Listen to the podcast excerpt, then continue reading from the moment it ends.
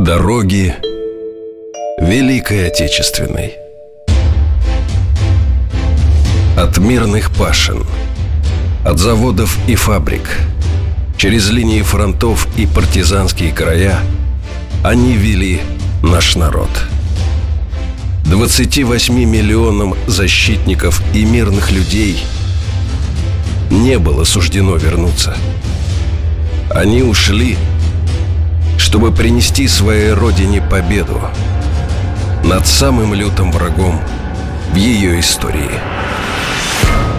Огромную роль в укреплении духа и патриотизма солдат и работников тыла сыграли деятели отечественной культуры, писатели, артисты, музыканты, кинематографисты, журналисты и художники – Достаточно назвать военную публицистику Алексея Толстого, Александра Фадеева или поэзию Александра Твардовского, создавшего популярнейший образ русского солдата Василия Теркина.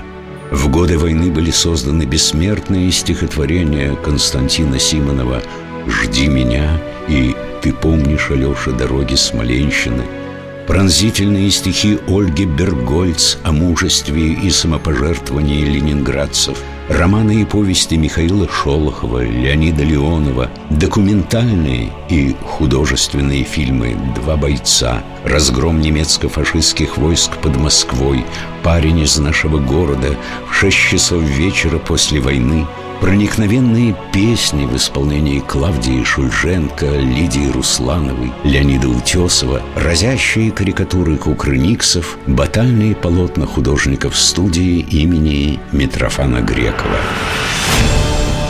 Все для победы. Каждый четверг. Утром.